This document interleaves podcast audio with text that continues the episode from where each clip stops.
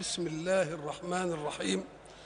الحمد لله رب العالمين والصلاة والسلام على أشرف المرسلين وخاتم النبيين ورحمة الله للعالمين سيدنا محمد وعلى آله وصحبه أجمعين. وبعد فقد وقفنا في اللقاء السابق عند قول الحق سبحانه أعوذ بالله من الشيطان الرجيم. ولا تقربوا مال اليتيم إلا بالتي هي أحسن حتى يبلغ أشده وأوفوا الكيل والميزان بالقسط لا نكلف نفسا إلا وسعها. وقلنا إن الحق سبحانه وتعالى لواسع رحمته في التشريع لنا لم يجعل مجال الاستطاعة امرا يمكن أن تتحكم فيه أشياء لا تدخل في الاستطاعة. ففي ضبط المكيال والميزان قال لا نكلف نفسا إلا وسعها لأن المكيال والميزان أداتان تتحكم فيهما ظروف لا تدخل في نطاق الإنسان. ولذلك قلنا إن وزن الأشياء التي نعلمها إن كانت من الأشياء التي ليست فيها نفاسه فوزنها له آلة وإن كانت في المتوسط فوزنه له آلة وإن كان في الأشياء النفيسة الدقيقة التي يحرج الصغير فيها فإن له آلة مضبوطة قلنا يضعونها في فوانيس من الزجاج حتى لا تتأثر بهبة الهواء. فقول الحق لا نكلف نفسا إلا وسعها إباحة للأشياء الزائدة التي أو الناقصة التي لا تدخل في الاستطاعة. ثم قال الحق سبحانه وإذا قلتم فاعدلوا. وإذا قلتم القول نعلم إنه نسبة كلامية ينطق بها المتكلم ليسمعها مخاطب ينفعل للمطلوب فيها خبرا أو انشاء. والقول مقابله الفعل وكلاهما عمل. فالقول عمل والفعل عمل. فإذا قلت قل أو افعل فافهم أن القول متعلق جارحة اللسان والفعل متعلق كل الجوارح ما عدا اللسان. فإذا رأيت ففعل وإذا سمعت ففعل وإذا شممت ففعل وإذا لمست ففعل ولكن إذا ما تحرك اللسان فذلك قول. إذا قلتم فاعدلوا وهل العدل مقصور على القول أم العدل أيضا مقصور على الفعل؟ نعم لأن العدل إنما يكون في خلاف بين اثنين. وهذا لا يتأتى بفعلك وإنما يتأتى الحكم والفصل فيه بقولك. وإذا ما تعودت العدل في قولك ألفته حتى في أعمالك الخاصة الأخرى. وإذا قلتم فاعدلوا. القول منه الإقرار أن تقر على شيء في نفسك. قله بالعدل وبالحق. الشهادة قلها بالحق. الحكم قله بالحق. الوصية قلها بالحق. الفتوى كلها قلها بالحق. إذا فالحق في القول أمر دائر في كثير من التصرفات لأنك إذا قلت بالحق أمكنك أن تعدل ميزان حركة الحياة وميزان حركة الحياة لا يختل إلا إن رجح باطل على حق. لأنك إذا حكمت من حق من واحد حقا ليس للآخر فإنك أعطيته فإنك تزهد المتحرك في الحركة. لكن إذا ما حافظت على حركة كل متحرك وأخذ كل واحد حظه من الحياة بقدر ما يعمل اتزنت كل الأمور. ولم يعد قوم يعيشون يعيشون دماءهم بعرق سواه. إذا فقول العدل هو مناط حركة الحياة الثابتة المستقيمة الرتيبة الرشيدة. وإذا قلتم فاعدلوا والذي يؤثر في العدل هو الهوى. يوجد هوى يحاول أن يميلك إلى ناحية ليس فيها الحق. وأولى النواحي أن يكون الأمر متعلقا بك أو بقرابة لك. في واقع الأمر أنك تريد إن حكمت والعياذ بالله باطلا أن أن تسعد ذا قرباك. إنك لم تؤد حق القرابة. لأن حق القرابة كان يقتضي أن تمنع عنه كل شيء محرم. حق القرابة يجعلك تحمي عرضه وتحمي دينه قبل أن تحمي مصلحته في النفعيات الزائلة. إذا يقولون أن تقول أن تقول الكلمة بالعدل ولو كان المحكوم له أو عليه ذا قربى. صحيح المحكوم له ذا قربى معقولة إنما عليه ذا قربى كيف يكون هذا؟ قال لك لأنك حين تحكم له بالباطل فأنت في الواقع حكمت عليه. ولو كان ذا قربى وبعهد الله أوفوا. بعهد الله ونحن نعلم أن عهد الله هو ما عاهدنا الله عليه. وأول عهد وقمة العهود هو الإيمان به سبحانه.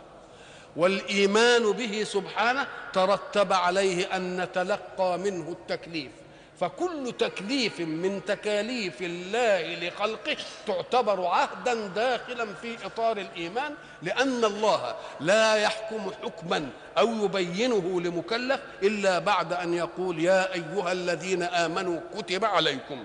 يعني يا من آمنت بالعهد الأصيل في القيم وهو العقيدة وآمنت بأني إله خذ خذ التكليف مني لأنك قد دخلت معي في عاد هو الإيمان. ولذلك لا يكلف الله بالأحكام كافرا به.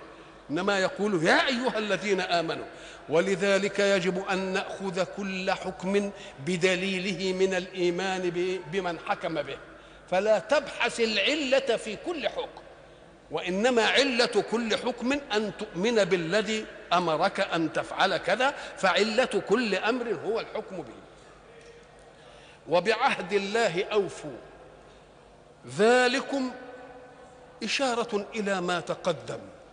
من من أول قوله قل تعالوا أتل ما حرم ربكم عليكم إلى أن انتهينا إلى قوله إلى قوله سبحانه وبعهد الله أوفوا. ذلكم وصاكم به أي تلك العهود. وإحنا قلنا أن التوصية تخصيص للتشريع. لأن التشريع يعم أحكام كثيرة جدا. ولكن الوصية التي يوصي الله بها تكون هي عيون التشريع. ولذلك هذه الآيات قال عنه ابن عباس عنها ابن عباس لم تنسخ في جميع الكتب. يعني ما فيش شرع جاء لينسخ واحدة من هذه التي جاءت في قوله قل تعالوا. وكلها محكمات. من عمل بهن دخل الجنة ومن تركهن دخل دخل النار.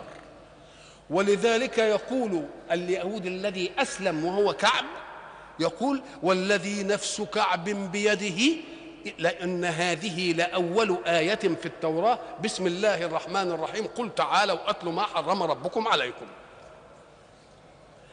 وأوفوا بعهد والموفوا وبعهد الله أوفوا. ذلكم وصاكم به لعلكم تذكرون. الوصية الأخيرة بقى اللي جمع لكل شيء دول تسعة اللي, اللي مروا. تسع أشياء. خمسة قال فيها لعلكم تعقلون. وأربعة قال فيها لعلكم تذكرون. والعشرة هيقول لعلكم تتقون. العشرة اللي هي إيه؟ جامعة لكل أنواع الفضائل التكليفية. وأن هذا صراطي مستقيما. فاتبعوه ولا تتبعوا السبل. فتفرق بكم عن سبيله ذلكم وصاكم به لعلكم تتقون. يبقى ختم الوصايا التسعة بقوله إيه؟ إن هذا الصراط مستقيم فاتبعوه. صراط المستقيم يشمل التسعة دي ويشمل كل ما إيه؟ ما لم يذكر هنا. أن يلاحظ أن الخمسة الأول زيلها الحق بقوله لعلكم تعقلون؟ والأربعة اللي بعدها زيلها الحق بقوله لعلكم تذكرون والواحدة الجامعة لكل شيء قال لعلكم تتقون. ما الفرق بين التعقل وبين التذكر وبين التقوى؟ الأشياء الخمسة الأولى التي قال الحق فيها أعوذ بالله من الشيطان الرجيم قل تعالوا أتل ما حرم ربكم عليكم ألا تشركوا به شيء وبالوالدين إحسانا ولا تقتلوا أولادكم من إملاق نحن نرزقكم وإياهم. ولا تقربوا الفواحش ما ظهر منها وما بطن. ولا تقتلوا النفس التي حرم الله إلا بالحق. هذه أشياء كانت موجودة في بيئة نزول القرآن. بيشركوا بالله وبيقتلوا الأولاد مش عارف كذا وبيقتلوا النفس ويعملوا. كانت موجودة. فقال لهم تعقلوها. فإذا ما تعقلتموها تجدون أن تكليف الله بمنعكم هذه الأشياء أمر يقتضيه العقل السليم الذي يبحث في الأشياء بمقدمات سليمة ونتائج سليمة. لكن الاربعه الآخرة هم كانوا يفعلونها ويتفاخرون بها. اللي يجيب يتيم واللي يعمل كذا واللي يوفي بعهده واللي يقول مش كل دي كانوا بيعملوها. فاللي كانوا بيعملوها قال لعلكم تذكرون يعني إياكم أن أن تغفلوها. إذا كنتم تفعلونها وأنتم على جاهلية فافعلوها من باب أولى وأنتم على إسلامية. فاذكروا ذلك جيدا ولا تنسوه لأنهم كانوا بيفعلوها أما دكه طلب من عقولهم أن تجيء لتبحثها من جديد. وتشوف حكم العقل فيها إيه؟ إشراك بالله.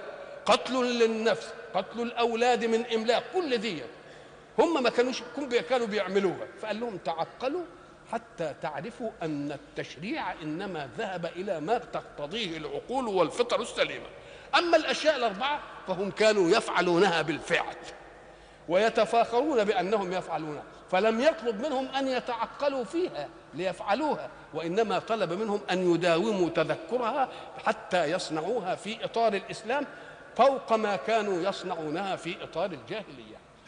وأما الآية الوحدة الأخيرة اللي هي العاشرة وأن هذا صراطي مستقيما فاتبعوه ولا تتبعوا السبل. فنظرا لأنها تستوعب كل الأحكام ايجابا وسلبا نهيا وامرا فقال إنما تصنعون ذلك لتقوا نفسكم آثار صفات القهر من الحق سبحانه وتعالى وأول جنودها النار.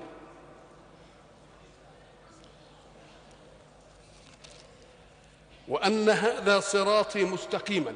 وقلنا الصراط هو الطريق المعبد. وياخذ منه صراط الآخرة. ولذلك يقول لك أدق من الشعره وأحد من السيف. لايه يعني معنى هذا الكلام؟ يعني اللي ماشي عليه لازم يكون إيه؟ ما يمشيش مترنح. لأنه لو راح كده راح كده ينتهي. يبقى كلمة صراط معمول بدقة مش طريق مبهوأ واسع تروح يمين وتروح شمال وتيجي. لا لا ده هو إيه؟ زي ما بيقولوا أدق من الايه أدق من الشعره ليه؟ علشان تقدر تمشي إيه؟ تمشي فيه عدل ما تعرفش لا كده؟ ولا ولا كده. ليه؟ لأن الميل كما قلنا في الالتقاءات في البدايات والبدايات والنهايات أنك إذا ابتديت من مكان ثم إن اختل توازنك فيه قدر مليمتر كلما سرت يتسع الخلل. كل ما تسير يتسع الخلل. اللي بيفرق شريط سكة حديد عن شريط سكة حديد إيه؟ وهو ملي هو بتاعت القضيب الرفيع ده اللي ملحوم في التاني ساعة المحولج ما يعملوا كده. يجي في راحة كده يروح. مودي ده على اسكندرية ومودي ده على إسماعيلية. يبقى إذا أي انحراف بسيط في نقطة البداية يؤدي إلى إيه؟ كلما ابتعدت عن نقطة البداية كل ما تبعد تزيد الإيه؟ تزيد الهو وضربنا لكم مثل بمركز الدائرة. مركز الدائرة هو المكان اللي المحيط بالنسبة للمركز في كل الاتجاهات سواء. يبقى بنسميها أنصاف إيه؟ أنصاف أقطار سواء ولا مش سواء؟ فالنقطة التي تلتقي فيها أنصاف الأقطار. تقعد أنصاف الأقطار تيجي من المحيط كده إلى المركز. كل ما تقرب من المركز تقرب من بعضها. وكل ما تبعد عن المركز تتسع. فإذا ما انتهت إلى المركز ذابت الالتقاءات حتى صارت في شيء واحد. لذلك الدين كل ما نلتقي فيه ونقرب من بعض يبقى شيء واحد. كل ما نبعد شوية عن بعض كده يبقى أشياء وسبل إيه؟ وسبل متفرقة. وأن هذا صراطي مستقيما فاتبعوه. ولذلك رسول الله صلى الله عليه وسلم جل بالحركة الفعلية منطوق النسبة الكلامية. حينما جلس بين أصحابه وخط خطا. كده أهو. وقال هذا سبيل الرشد. اللي بيقول فيه وإن يروا سبيل الإيه؟ الرشد يتخذوه إيه؟ سبيلا. ثم جاء على اليمين وخط خطوطا. على اليمين كده. وعلى اليسار وخط خطوطا. وقال هذه سبل على كل سبيل منها شيطان. فلا تتبعوه واتبعوا الصراط المستقيم لأن خط خطه الأول كده قال ده سبيل الرشد. والخطوط الثانية دي ما هي جت على الجانب أهي لو ما تمشي كده تتسع ولا ما تتسعش؟ تتسع. ولا تتبعوا السبل فتفرق بكم عن سبيله. ولذلك كل أهل الحق وأهل الخير كلما اقتربوا من المركز يبقى فيه التقاء. هذا الالتقاء يظل يقرب يقرب يقرب إلى أن يتلاشى الكل في جزء. تلتفت تلاقيها نقطة واحدة. نقطة واحدة اتلقت فيها كل الإيه؟ كل الخطوط. وأن هذا صراطي وقلنا صراط طريق معبد ودقيق ومستقيم. لأن إحنا قلنا ما يمكنش قد يكون فيه طريق صحيح معبد لكنه غير إيه؟ غير مستقيم. أما كونه صراط يبقى سهل المشي فيه وأما كونه مستقيم فيبقى المسافة إيه؟ المسافة صغيرة. وأن هذا صراطي شوف بقى شوف جل جلال الحق. حينما يجعل الصراط المستقيم إليه في دينه منسوب إلى رسوله. إن هذا صراطي مستقيم صراطي مستقيم. يعني أنا أسيره فأنا لا أغش نفسي. والذي أفعله وأمشي فيه آمركم بأن تمشوا فيه. أنا لم آمركم امرا أنا عنه بنجوى. وإن غششتكم جميعا لا أغش نفسي فهو صراطي الذي أسير فيه. فإذا كنت قد جعلت ذلك لنفسي فلا أن أجعله لاتباعي من باب أولى. وأن هذا صراطي مستقيما فاتبعوه ولا تتبعوا السبل. ما قالش فتفرق بكم عن سبيلي لا. عن سبيل الرسول يعني؟ قال عن إيه؟ عن سبيله. صرفها لمين؟ فكأن سبيل الله هو الطريق محمد صلى الله عليه وسلم. دي بتاع ده. قد بعضها آه. وما نقوا منهم إلا أن أغناهم الله إيه؟ ورسوله. النسبة إيه؟ نسبة الفعل والحدث لمين؟ واحد. فالأول وإن هذا صراطي وبعدين قال إيه؟ سبيله. نعم. مش صرف أنا عامله لنفسي ده أنا عامله علشان اخد أخد بإيدكم وننيب جميعا إلى مين؟ إلى الله. وأن هذا صراطي مستقيما فاتبعوه ولا تتبعوا السبل فتفرق بكم عن سبيله. ذلكم وصاكم به لعلكم تتقون. وإحنا نشوف كل الخلافات. التي تأتي بين الديانات بعضها وبعض. يعني بين اليهودية مثلا والنصرانية. قالت اليهود إيه؟ ليست اليهود على شيء. وقالت النصارى لا الله. و و و و والتانيين قالوا إيه؟ لا, لا دول على شيء ولا دول على شيء. وقال الذين لا يعلمون مثل قولهم. يبقى في كم قول هنا؟ ثلاث أقوال. اليهود قالوا ليست النصارى والنصارى قالت ليست اليهود. وقال الذين لا يعلمون هم أهل الجماعة بتوع مكة ها مثل قولهم. وقال الذين لا يعلمون مثل قولهم. قول مين؟ قول اليهود وقول النصارى يعني قالت إيه؟ اليهود ليسوا والنصارى ليسوا؟ ما لا شيء. أدي السبل اللي متفرقة. وبعد ذلك نمسك الدين الواحد بينهما إيه؟ طوائف متعددة. كل طائفة لها شيء تتعصب له. وترى أن الذي تقول به هو الحق والذي يقول به غيرها هو الباطل. وده كيف ينشأ هذا؟ مع أن المصدر واحد والتنزلات الإلهية على الرسل واحدة. أم قال لك آفة كل هذا تنشأ من شهوة السلطة الزمنية. شهوة السلطة الزمنية. إيه يعني شهوة السلطة الزمنية؟ يجي واحد مثلا ويبقى له مكانة ومش عارف إيه ونفوذ وبتاع. وبعد ذلك يجي أولاده يجي الناس اللي عايزين ياخدوا منه زي ما يقولوا الخلافة ولا ياخدوا منه أي حاجة من دي. كل واحد يعمل له إيه؟ يقوم يبقوا أبناء واحد شيخ واحد وتلتفت تلاقي له بقى وده طريق وده طريق وده طريق. إيه ده؟ هو طريق واحد. أما قال لك لا السلطة الزمنية. هذا يريد أن يتزعم فريق. وذلك يريد أن يتزعم فريق. ولو أنهم جمعوا على الطريق الواحد لما كانوا فرقاء.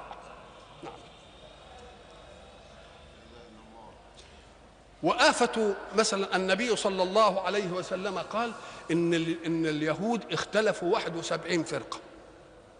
واحدة منهم اللي على الحق. وجوم النصارى اختلفوا 72 فرقة. واحدة منهم على الحق. وأمتي افترقت 73 فرقة.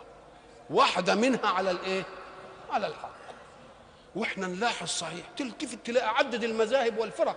وإن كنتم ما تسمعوش بها لأنها ماتت. ماتت بموت الذين كانوا يتعصبون لها والذين كانوا يريدون أن يعيشوا في جلالها. فإنما فرق كثيرة الآفة جاية منين؟ لأن مثلا يجي حكم من الأحكام. يرى فيه واحد رأيا ويأتي الآخر فيرى رأيا. يقوم هنجل الأصل على أنه هو يعني يقف الموقف اللي هو المضاد أتباع الأصل. يجي يقول لك ده شيخنا قال كذا. ودول شيخنا قال كذا. يبقى ما دام شيخنا قال كذا يبقى أنتوا لما تقولوا كذا يبقى باطل. نقول لهم يا ناس فيه فرق بين حكم محكم وحكم تركه الله مناطا للاجتهاد فيه. الحكم الذي أراده الله محكما جاء فيه بنص لا يحتمل الخلاف. يبقى حسم إيه؟ حسم كل خلاف. والحكم الذي يحبه الله من المكلفين تخفيفا عنهم على وجه من الوجوه يأتي بالنص فيه محتملا للاجتهاد. مجيء النص من المشرع في حكم محتمل لاجتهاد إذن بالاجتهاد فيه. لأنه لو أراده على حكم لا نختلف فيه لجاء به إيه؟ محكم. حينما الرسول عليه الصلاة والسلام رجع من غزوة الخندق. أراد الحق سبحانه وتعالى ألا يضع السلاح قبل أن يؤدب بني قريظة. لأن بني قريظة شايعوا مشركي مكة في الحرب. فأراد الله منه أن لا يضع السلاح من الغزوة إلا بعد أن يؤدب هؤلاء. فقال من كان يؤمن بالله إيه؟ واليوم الآخر فلا يصلين العصر إلا في بني قريظة.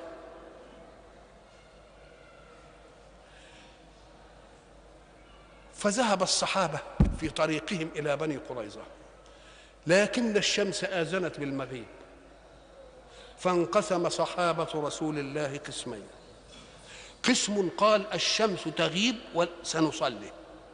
قسم لا قال رسول الله فلا نصلين العصر إلا في بني قريظة. فصلى قوم العصر ولم يصلي الآخرون حتى وصلوا إلى بني قريظة. ورفعوا أمرهم إلى المشرع. فأقر هذا وأقر هذا. لأن النص محتمل. ليه؟ قال لك لأن كل حدث من الأحداث يتطلب ظرفا له زمانا ومكان فكل حدث له زمان ومكان. فالذين قالوا إن الشمس تغيب ولا بد أن نصلي العصر نظروا إلى الزمان. ما هو الزمان متحكم في الحدث والمكان متحكم في الحدث. والذين قالوا لا نصلي في بني قريظة نظروا إلى مين؟ إلى المكان. يبقى ظرفية الفعل زمانا ومكانا شققته. والمشرع الأعظم حينما رفع إليه الأمر أقر هؤلاء وأقر هؤلاء. يبقى ما دام أقر هؤلاء وأقر هؤلاء هل يصح لواحد من هؤلاء يقول للثاني أنك أبطلت؟ يعني اذا فالحكم إن كان فيه نص محكم يبقى ده ما فيش فيه ابدا لا خلاف ولا أي حاجة. وإن كان الله قد تركه موضعا للاجتهاد فيه يبقى إذن الله لنا بالنص غير المحكم إذن بالاجتهاد فيه. ولذلك من ذهب إليه ما يصحش نخطأه. ولذلك أدب الأئمة الذين بقيت مذاهبهم إلى الآن مع بعض يقول لك إيه؟ أنا الصواب الذي ذهبت إليه صواب يحتمل الخطأ. والذي ذهب إليه مقابلي خطأ يحتمل الصواب. أدب. ولذلك من أدبهم والذي أبقى مذاهبهم إلى الآن. عدم أدب الناس التانيين خلى مذاهبهم الآن ولا تضروا بها والحمد لله لما تضروش بيه.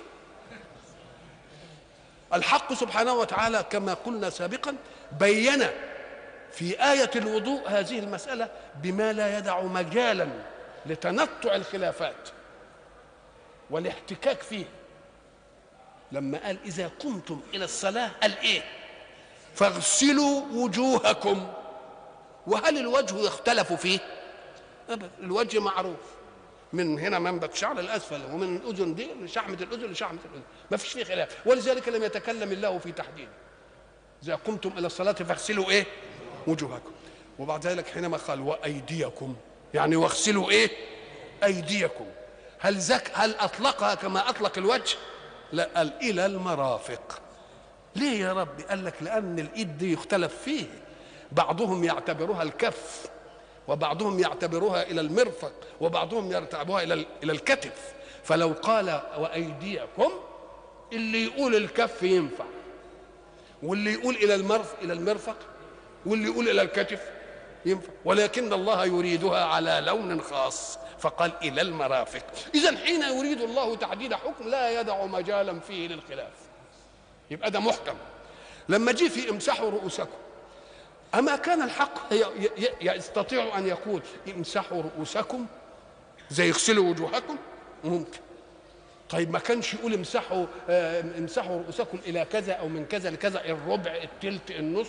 كان يقدر ولا ما يقدر البعض؟ لا ده هو أرادها على أي لون. فقال امسحوا رؤوسكم. ولا امسحوا برؤوسكم برؤوسكم. يبقى الباء هنا ممكن أن تكون للاستعانة. ممكن تكون للإصفاق ممكن تكون للتبعيض. فالذي قال بعض الرأس يبقى جايز ولا مش جايز؟ واللي يقول كلها يبقى جايز ولا مش جايز؟ واللي يقول ربعها يبقى جايز ولا مش جايز؟ طب خدنا دي منين؟ من أن النص محتمل للاجتهاد وإلى لقاء آخر إن شاء الله.